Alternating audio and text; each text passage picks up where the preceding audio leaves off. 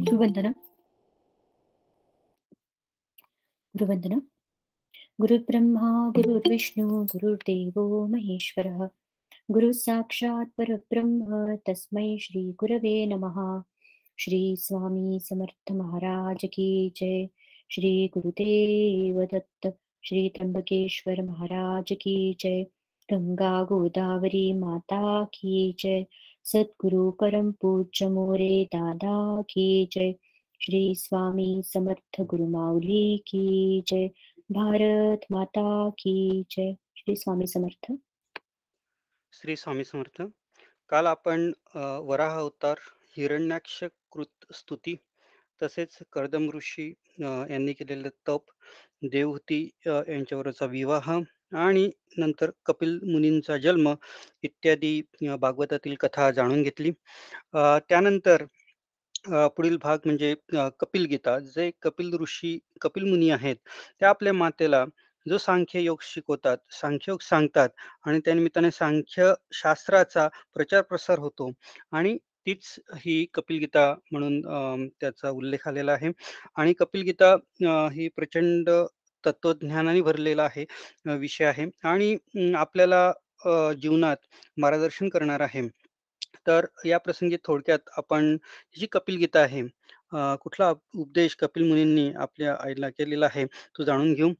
तर कपिल मुनी सांगतात भक्तियुगाबद्दल आईंना मार्गदर्शन करतात. कपिल मुनी सांगतात देवगीते मातेला माते अध्यात्म योग हाच जीवांचा कल्याण करता आहे. त्यांच्या साहाय्याने सर्व दुःखाची व सुखाची आत्यंतिक निवृत्ती होते.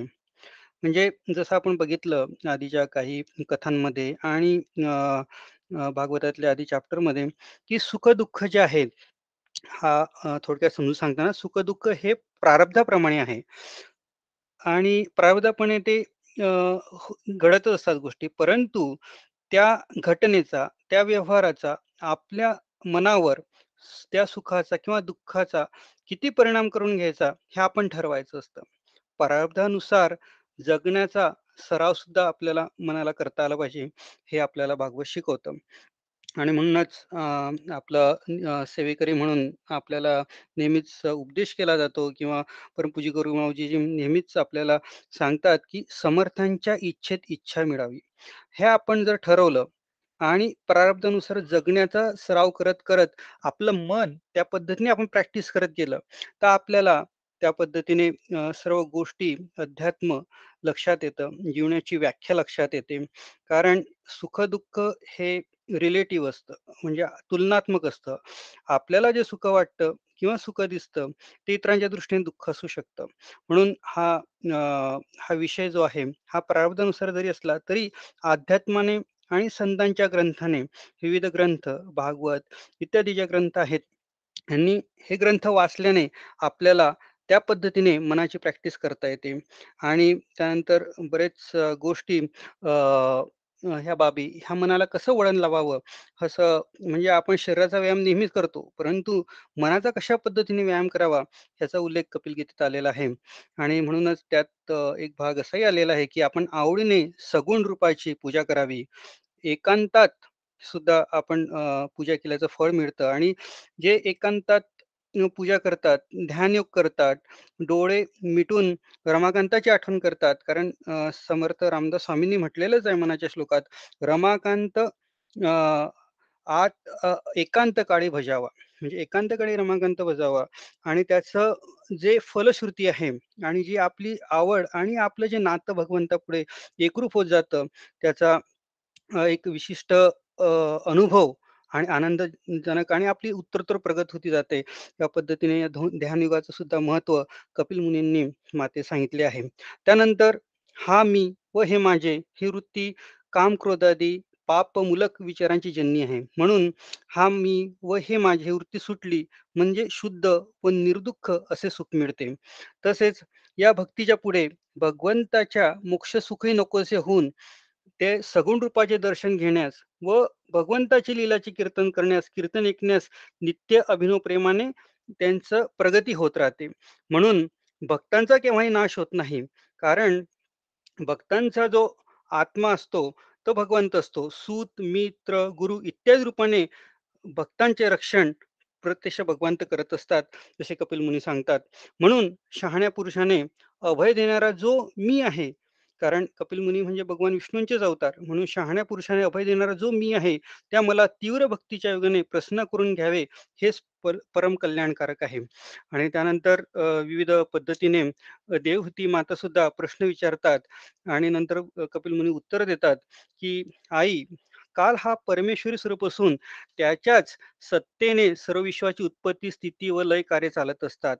आणि विचारा मनुष्य ह्या सुखासाठी पुष्कळ दुःख सोसून अनेक कार्य करतो. परंतु कालाच्या सामर्थ्याने त्याची कार्य नष्ट होतात व तो शोक करीत बसतो. त्यानंतर वस्तुता जर आपण बघितलं तर प्रत्येक कर्म व त्या कर्मापासून मिळालेले फल ही अशाश्वत असतात. त्या शाश्वत मांडणे हे अज्ञान व ती नष्ट आली म्हणजे शोक करणे हा मोह होय. जे मोहाची व्याख्या इथे केलेली आहे की या कर्मापासून मिळाले जे फल आहे ते ते त्या त्याच्यात आपण गुरफटून जाणं किंवा त्याच्यात सुख मांडणं किंवा शोक करणं हा एक मोहच आहे. विषय मिळवण्यासाठी प्रयत्न करत असतात. पुरुष जे मनुष्य आहे तो पुरुष प्रयत्न करत असतात आणि तो उपभोग घेत असतात. त्याला दुःखच होत असतं. तथापि ते सर्व सुखच आहे असे मानून तो ज्यात रमण होतो हाच मायेचा मोह आहे. विषयांची संगती जितकी जास्त ठेवावी तितके दुःख जास्त तितका मोह जास्त आणि त्याप्रमाणे त्याचे परलौकिकी भोगण्याचे फलप्राप्ती सुद्धा कमी जास्त होत असते. हा ईश्वरती सिद्धांत आहे आणि यालाच कर्मविपाक म्हणतात. आणि मातेला पुन्हा कपिल मुनी उपदेश करतात की प्राणी जन्माला येतो. त्याचे कारण म्हणजे पूर्व जन्मी केलेले कर्म होय. गर्भात असताना बालपणात ता तारुण्यपणी वृद्धपणी जीवाला ही दुःखे भोगावी लागतात. त्याचे समग्र वर्णन करण्यासाठी सहस्रमुखी शेष सुद्धा समर्थ होणार नाही. यातून सुटायचे एकच साधन म्हणजे परमेश्वराची अनन्य सेवा आहे. सर्व संघ परित्याग योगाभ्यास वैराग्य इत्यंत स्वीकार केला म्हणजे बुद्धी प्रखर होते तत्वज्ञान प्राप्त होते. हा जगताचा पसार आहे हा सर्व मायाचा खेळ आहे असे समजून जीव विषय उन्मुख होतो आणि इहलौकिक अथवा पारलौकिक सुख दुःखाच्या पलीकडे जातो. आणि हे आपण आधी जाणून घेतलेलं आहे की जी माया आहे आणि ते कशा पद्धतीने मनाला नियंत्रित ठेवत राहते सुद्धा आपण जाणून घेतलेलं आहे. भागवत कार्याप्रसंगी फार सुंदर उल्लेख करतात की सर्वांमध्ये बलाढ्य कोण आहे? शक्तिशाली कोण आहे? तर सर्वांमध्ये बलाढ्य हा काळ आहे. आणि हा जो काळ आहे हा वस्तूचाच सकड जीवांना ग्रासत असतो आणि जीवांचं त्याच्या पुढे काही चालत नाही. काळ हा महा अतुरबळी असतो. पंचभूतांचा हा देह आपण उसनास आणलेला असतो आणि अहममतेने तो थकवला गेल्यामुळे सर्व प्राणी सर्व जीव त्याच्या पुढे ठकले जातात आणि देह अहम या भावनेने हे माझे पुत्र हे माझी पत्नी यांच्या सुखार्थ द्रव्य मिळवणे बरे वाईट मार्गाने चालू असते. आणि नंतर भागवतकरांनी त्याची व्याख्या केलेली आहे. खेडे खेडे बाळपणी विषय गुंतला तरुणपणी विद्रुप झाला म्हातारपणी उपरती पावे सर्व ठाई म्हणजे जो मनुष्याचा सर्वसाधारण जीवन प्रवास असतो तो यात दाखवलेला आहे. भोगे वियोगे क्षीण शक्ती बुद्धी गेली चलेन युक्ती वृद्ध बैलाकत झाली गती सर्व उपेक्षेती आप्तवर्ग. म्हणजे जे म्हातारपणी वृद्धांची कशी स्थिती होते साधारणतः याचं वर्णन केलेलं आहे. आयुष्य वैसले कुटुंब भरणी न विचारे कोणी म्हातारपणी व्यर्थी केले आयुष्य आणि मानवा जन्म येऊन या. म्हणून नंतर आयुष्य सरता येती यमदूत देहातून लिंग देहासित जीवा लागी ओढून नेत आक्रंद होय ती वेळ. म्हणजे ती वेळ सुद्धा वर्णन झालेलं आहे. पावले जीव यमपुर दुःखे पावे कर्मानुसार. आणि जे जे यमपूर आहे जे नरक आहेत वेगवेगळ्या प्रकारे त्याचा उल्लेख इथे केलेला आहे. म्हणून जेव्हा मनुष्याचा जन्म होतो तो त्याचा गर्भावस्थेत असतो तेव्हा हे जे सर्व पूर्व जन्मचं जे फळ असतं पूर्वजन्म हे गर्भाला आठवतं. गर्भी वाढ यथाक्रमे गर्भगत दुःख नऊ महिने जन्म पावे बहुत क्लेशाने एशा नाना यातनाने हा म्हणजे ह्या खूप ज्या नऊ महिन्याच्या असतात हे खूप नाना यातना असतात. सप्तमास जेव्हा सप सात वर्षाचा जो गर्भ असतो सात महिन्याचा जो गर्भ असतो सप्तमासाचा जे गर्भ असतं त्याला पूर्ण दुःख स्मरत तेने आठवे वैकुंठ नाट म्हणे देवा सोडवी गा. म्हणजे तेव्हा तो सप्त मासाचा जो गर्भ असतो सप्त महिन्याचा त्याला सर्व हे दुःख आठवतं आणि तो वैकुंठनाथांना भगवान परमेश्वरांना विनंती करतो की यातून मला सोडवा. आणि मी जन्मल्यावर तुमच्या स्मरणी राहील. का मला पुन्हा हे असं दुःख आणि जन्म देऊ नका अशी विनंती करतो आणि त्यानंतर त्याचा जन्म होतो. परंतु जन्म येतात हे सर्व विसरतो आणि नंतर जे आपण आधी वाचलं त्याचा उल्लेख भागवतकरांनी इथे केलेला आहे. म्हणून ह्या मनाला ह्या मनुष्य देहाला कशा पद्धतीने वळण लावावं आणि त्याचे मार्ग भगवत भक्तीचे विविध पद्धतीने सांगितलेले आहेत. कारण ही पुनरावृत्ती टाळण्यासाठी नाना शास्त्रां शास्त्रांनी विविध प्रकारे गोष्टी सांगितलेल्या आहेत कथा सांगितलेल्या आहेत. परंतु त्याचा सार असा आहे नाना शास्त्रींच्या कथेल्या वाटे एकच देव एक अनेक भासे वस्तुता ईश्वर एक वसे ब्रह्म हा तो अनेकत्व. म्हणून तस्मा तू सर्व भावाने भक्तीने श्री हरिसे भजने भक्ती पावे जे वैराग्य ध्याने तेने ब्रह्मदर्शन होय हे. म्हणून कुठल्या कुठल्या साधनाने आपण परब्रह्मापर्यंत पोहोचू शकतो? ते साधन म्हणजे भक्ती मार्ग हे कपिल मुनींनी आपल्या मातेला हा उपदेश केलेला आहे. आणि नंतर ही आणि त्याचा उपदेश आपण हा केवळ थोडक्यात जाणून घेतला. आणि त्याची फलश्रुती सुद्धा दिलेली आहे की हे जो हे जे माझे कपिल गीता आहे हे जो ऐकेल किंवा भक्तां भक्तांमागे भक्तांसमाजी हे सर्वांना सांगेल तर त्याला परमपदवी लाभेल. ऐसिक पवित्र कपिल गीता एकूण गेली मोह ममता भक्ती ज्ञाने झाले चित्ता देवहूती स्तुती करी. आणि देवतींना अगदी त्या प्रसंगी आनंदाश्रू आले आणि जो आनंदाश्रूने तिथे सरोवर निर्माण झालं. सिद्धपूर मातृगाय या ठिकाणी आपण उल्लेख केला काल की गुजरातमध्ये अहमदाबाद जवळ सिद्धपूर मातृगाय येथे बरेच सेवेकरी आपण मातृश्राद्धासाठी देखील जा गेलेलं असाल. तिथे जे बिंदू सरोवर झालं हा उपदेश ऐकून मा देवती मातेच्या डोळ्यात आनंदाश्रू आले आणि त्या आनंदाश्रूतनं तिथं बिंदू सरोवर झालं आणि तिथे स्नान केल्याने आपापाचं शालन होतं. या पद्धतीने त्याची महती इथे दिलेली आहे. आणि नंतर हे सर्व झाल्यावर देहुती माता एक देहभान विसरले आणि समाधी अवस्थेत जाऊन सिद्धपूर येथे नदीरूप म्हणून माता झाल्याचा उल्लेख इथे आलेला आहे. आणि म्हणूनही आणि नंतर सिद्धपूर मातृगया म्हणती आजही त्या छाया देवहूतीच्या आठव्या पाया धन्य धन्य माय जगी. आणि समुद्रगाठी नंतर कपिलमुनी ईशान्य जाऊन राहिले. तिथे समाधी लावून एकचित्ते बसले.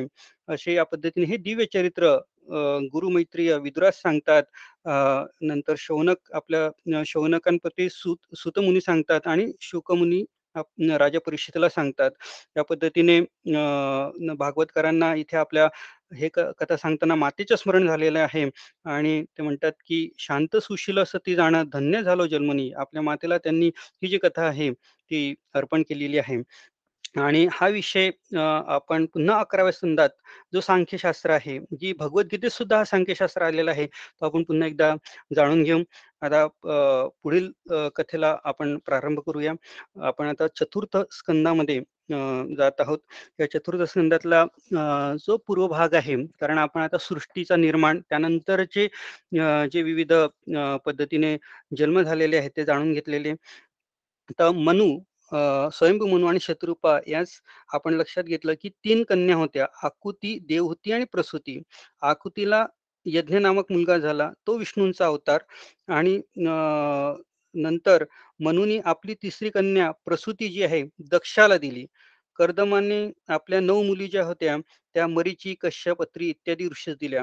आणि अत्री ऋषींना दत्त दुर्वाचंद्र हे ब्रह्मा विष्णू महेश यांच्या अंशाने पुत्र प्राप्त झाले. ती जी कथा आहे आपण ती गुरुचरित्रात श्री दत्तात्रयांचा जन्म ही जी कथा आहे जी कथा श्री क्षेत्र त्र्यंबकेश्वर इथे घडली ती आपण गुरुचरित्रातही जाणून घेतो. तर नंतर नंतर जे ऋषीमुनी आहेत नंतर कोणाचा जन्म कसा झालेला आहे हे सुद्धा भागवतात आलेलं आहे. कारण भागवत हा ग्रंथ आहे हा अथपासून इथेपर्यंत नेणार आहे. म्हणजे सृष्टी निर्माणपासून प्रलय कधी होणार आहे ही सर्व वृत्तांत हा भागवतात आलेला आहे. बृहस्पती हे हे जे आहे अंगिर ऋषींचे मुलं होतात. पुलस त्यांचा महातपस्वी अगस्ती म्हणून मुलगा जन्माला येतो. विश्रवा नामक देव हे त्यांच्याच वंशात विश्रवा म्हणजेच कुबेर देव हे त्यांच्या वंशात जन्माला येतात. नंतर रावण कुंभकर्ण बिभीषण हे कुबेरांचे सावत्र भाऊ. हे आपण रामायणात सुद्धा जाणून घेतो. नंतर वशिष्ठाला मनशुद्ध व आचरशुद्ध असे पुष्कळ मुलं होतात. नंतर अथर्व ऋषीला दधीची नावाचा पुत्र होतो. भृगूंच्या वंशात मार्कंडे आणि ज्ञान संपन्न शुक्र असे पुत्र होतात. नंतर जे दक्ष असतात त्यांना सोळा कन्या होत्या. त्यातील दक्षांनी तेरा कन्या धर्माला दिल्या एक अग्नीला दिली जी अग्नीला दिली तीच त्या कन्येचं नाव होतं स्वाहा. म्हणून जेव्हा आपण अग्नी अग्नीला आहुती देतो त्या प्रसंगी मंत्र म्हटल्यावर आपण स्वाहा म्हणतो. जी अग्नीला कन्या दिली तिचं नाव स्वाहा ती दक्षांची कन्या. नंतर एक कन्या पितरांना दिली. पितरांना पितरांची जेव्हा आपण स्तोत्र म्हणतो तेव्हा आपण स्वधा म्हणतो. तेव्हा जी एक कन्या दक्षाने दिली त्यांचं नाव स्वधा. आणि एक शेवटची सोळावी कन्या जी आहे. ती भगवान शंकराला कन्यादान म्हणून दक्ष देतात. आणि त्यांचं त्यांचं नाव सती सती माता ही जी आहे ही शंकरांची पत्नी. तर ह्या सम या या प्र ही कथा चालू असताना विदूर श्री गुरुमित्रांना थांबवतात. आणि त्यांच्या लक्षात असतं की शंकर आणि दक्षांचं काहीतरी अबोला होता. तर त्याचं कारण काय? हे ते विदूर मैत्र गुरुमैत्र्यांना विचारतात. तर त्या प्रसंगी ही जी कथा येते आणि यात जे शक्तीपीठ आहेत त्यांचा कशा पद्धती निर्माण झालं ह्या ही कथा आहे. तर एका प्रसंगी ब्रह्मदेव आणि शंकर आसनावर बसलेले असतात तेव्हा हे दक्ष जे आहेत जे शंकरांचे सासरे हे क्रोधायमान होतात. कारण त्यावेळेस दक्ष बाहेरून येतात आणि त्यावेळेस यज्ञाचा प्रसंग सुरू असतो. आणि दक्ष दक्षांना असं वाटतं की आपण सासरे म्हणून इथे आल्यावर भगवान शंकरांनी उभं राहून आपला नमस्कार करावा. ब्रह्मदेव बसले हे उचित आहे. कारण ब्रह्मदेव हे आपले पिता आहेत. त्यांचे बैसणे उचित आहे परंतु हे शंकर जे आहे ते जामान जामात आहे. त्यावर त्यावरती हे दक्ष आहे ते क्रोधायमान होतात. दक्ष म्हणे सभासदांशी शंकर गे केले अपनासी हा योग्य नव्हे हैर बागासी देवांसह शाप दिला. आणि म्हणून शंकर शंकरांनी आपला अपमान केला. म्हणून हवीर बागास हे नाही म्हणून बऱ्याच पद्धतीने अपशब्द तिथे बोलल्या जातात क्रोधायमान होतात.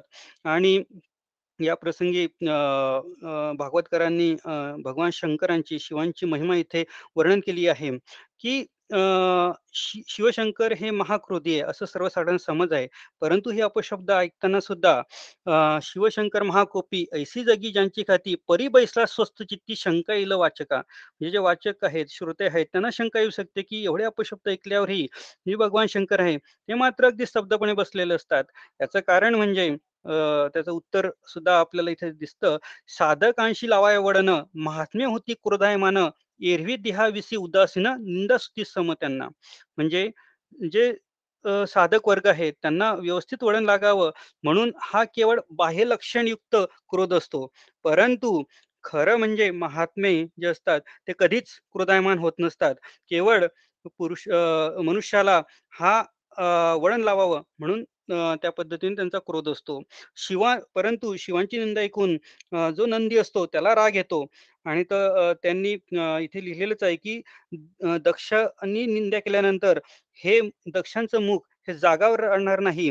त्या मुखाचं ज्या मुखातून शिवांचे अपशब्द बाहेर पडले ते मुख इथे जागेवर राहणार नाही. अशा पद्धतीने जो शाप आहे नंदी शिव दक्षांना देतात आणि हे सगळं भाषण होऊन नंतर सर्व निघून जातात आपल्या आपल्या स्थानी आणि नंतर काही नंतर काही काळ गेल्यानंतर एकदा बृहस्पती सव नामक क्रतू म्हणजे यज्ञ करण्याचा आरंभ दक्ष दक्ष करतात. या यज्ञाच्या कार्यसिद्धीसाठी व मंडप शोभेसाठी सर्व देव व स्वर ऋषी यांना पाचारण करण्यात येतं. परंतु भगवान शंकरांना मात्र पाचारण करण्यात येत नाही त्यांना बोलवले जात नाही. कारण या प्रसंगी दक्षांचा आणि आणि भगवान शंकरांचा अबोला झालेला असतो. आणि आपल्या सर्व कन्यास ते जे इतर पंधरा कन्या असतात त्यांना आमंत्रण पाठवतात. परंतु शंकर पत्नी जी असते देवी सती हिला मात्र आमंत्रण नसते. सतीला मात्र ही गोष्ट कळते. आणि तेव्हा माहेरी एवढा मोठा सोहळा चालला आहे. आपल्या सर्व बहिणी तिथे जमल्या आहेत. आणि आपण मात्र इथे आहोत असे पाहून तिला अतिशय वाईट वाटते. आणि त्यानंतर सती माता आणि भगवान शंकरांचा संवाद होतो. कारण इथे लिहिलेलं आहे माहेराची एकूणी मंगलवार्ता कन्येसी लागे हुरहुर. म्हणजे जी मंगलवार्ता आहे ते एकूण कन्येसी हुरहुर लागते आणि ते स्वाभाविक आहे.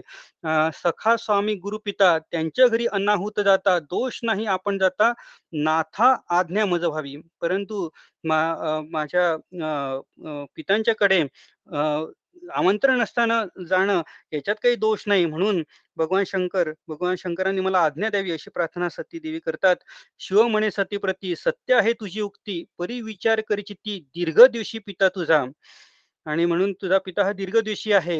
त्या तू माझं ऐक. तिथे काही जाऊ नको अशा पद्धतीने बंकर भगवान शंकर त्यांना म्हणतात विद्या तपश्चर्या सुदृढ शरीर धन वय कुल सर्वथोर गुण सज्जनांसीचे सुख कर निचा दोषरूप होता ती म्हणजे हे जे सहा हे सर्व गुण आहेत हे सुखखोर आहेत. परंतु सहा गुणांची होत प्राप्ती ह्या गुणांची प्राप्त झाली परंतु हे सर्व गुण जे आहेत ते गर्वाने नाहीसे होतात.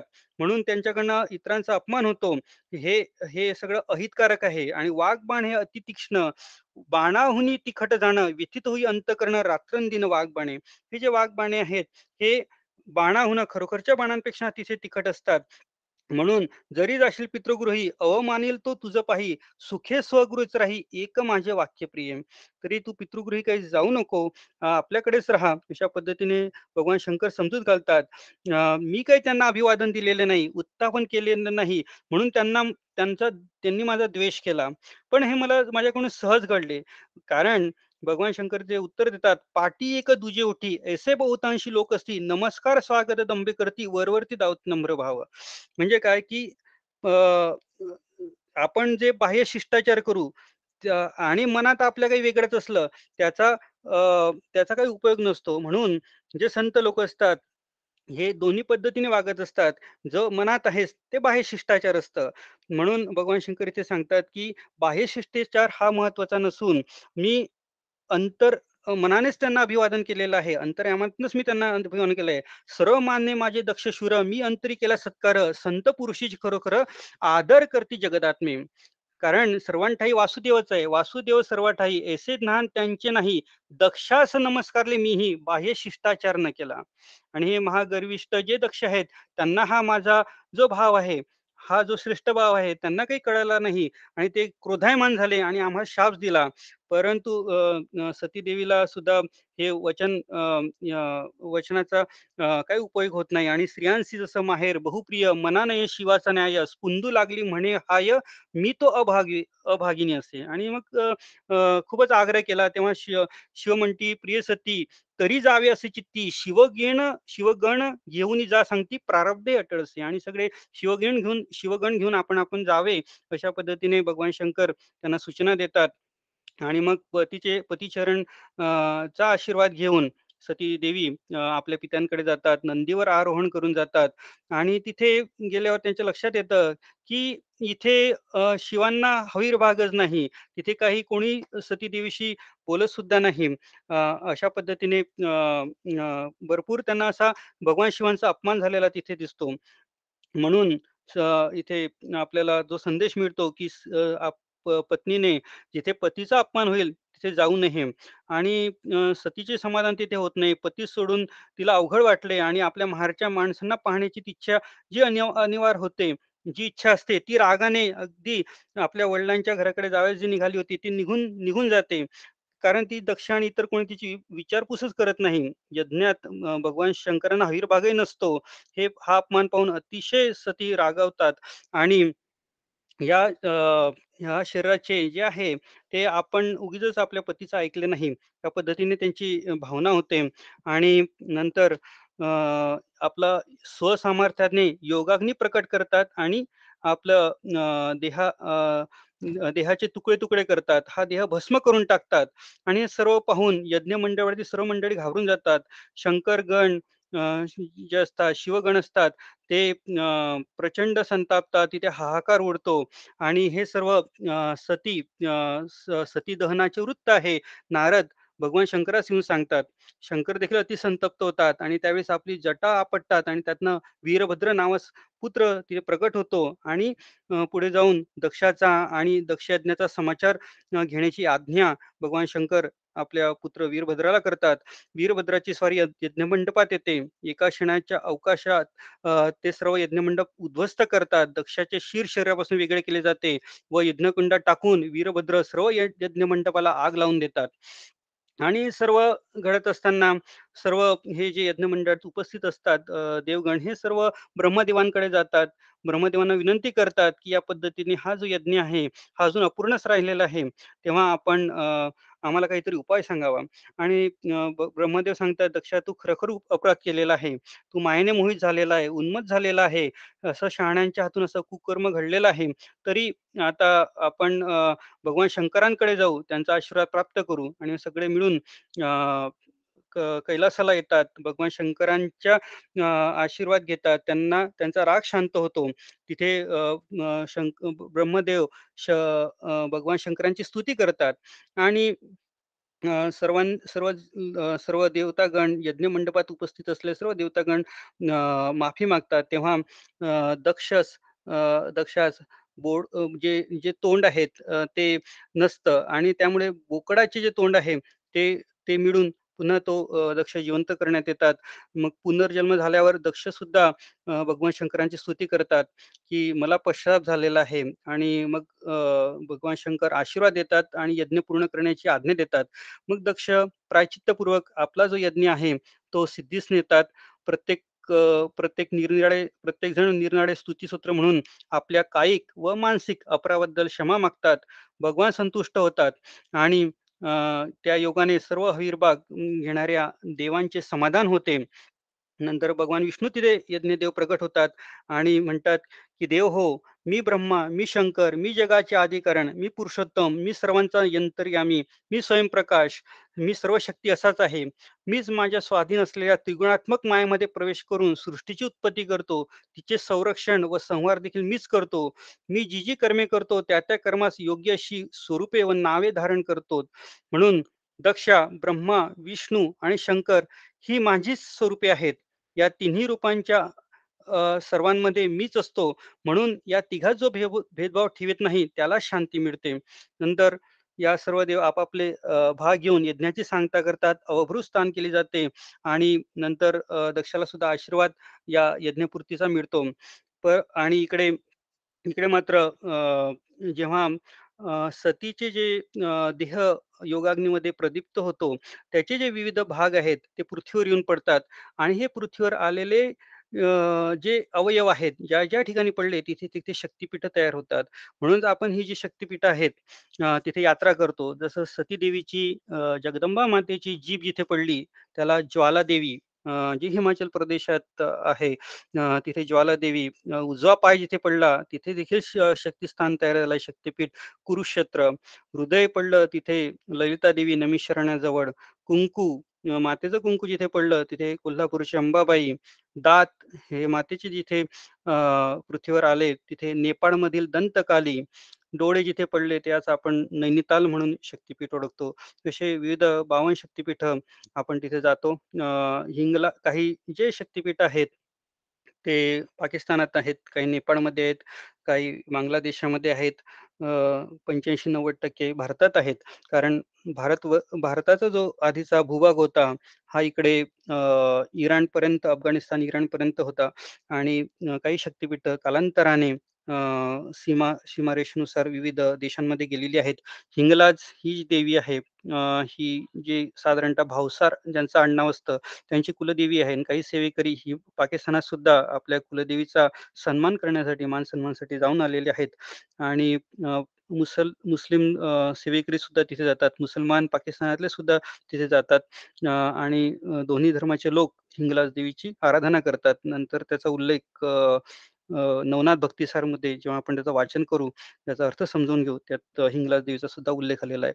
सांगायचा मुद्दा इतकाच, की हे सर्व शक्तिपीठांची ही जी कथा आहे, त्या पद्धतीने भागवतात आलेली आहे.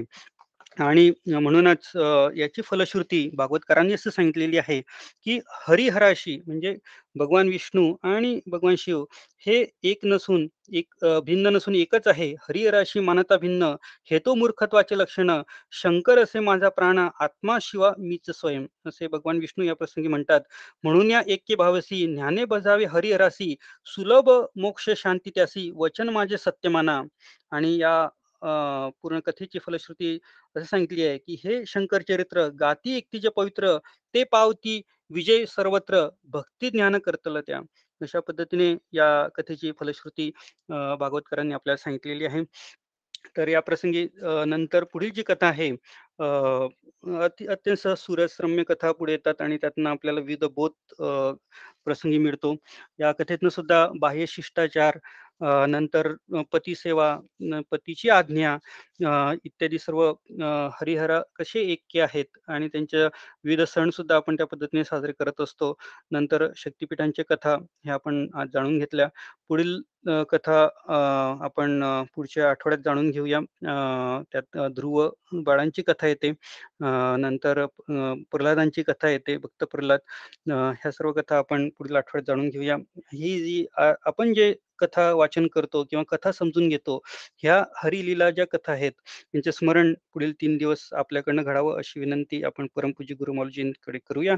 आणि आज या आठवड्यातली झालेली शब्दांची मोगरी परमपूज्य गुरु माऊलींच्या चरणी अर्पण करूया आणि गुरुवंदना घेऊया. श्री स्वामी समर्थ. श्री स्वामी समर्थ. आता या पुढील आपली जी सेवा आहे श्रवण सेवा ती सोमवारी होईल. कृपया नोंद घ्यावी सेवेकरांनी गुरुवंदना. गुरुर्ब्रह्मा गुरुर्विष्णू गुरुर्देवो महेश्वर. गुरु साक्षात परब्रह्म. तस्मै श्री गुरवे नमः. श्री स्वामी समर्थ महाराज की जय. श्री गुरुदेव दत्त श्री त्र्यंबकेश्वर महाराज की जय गंगा गोदावरी माता की जय सद्गुरु परम पूज्य मोरे दादा की जय श्री स्वामी समर्थ गुरु माऊली की जय भारत माता की जय श्री स्वामी समर्थ। श्री स्वामी समर्थ। श्री स्वामी समर्थ। श्री स्वामी समर्थ।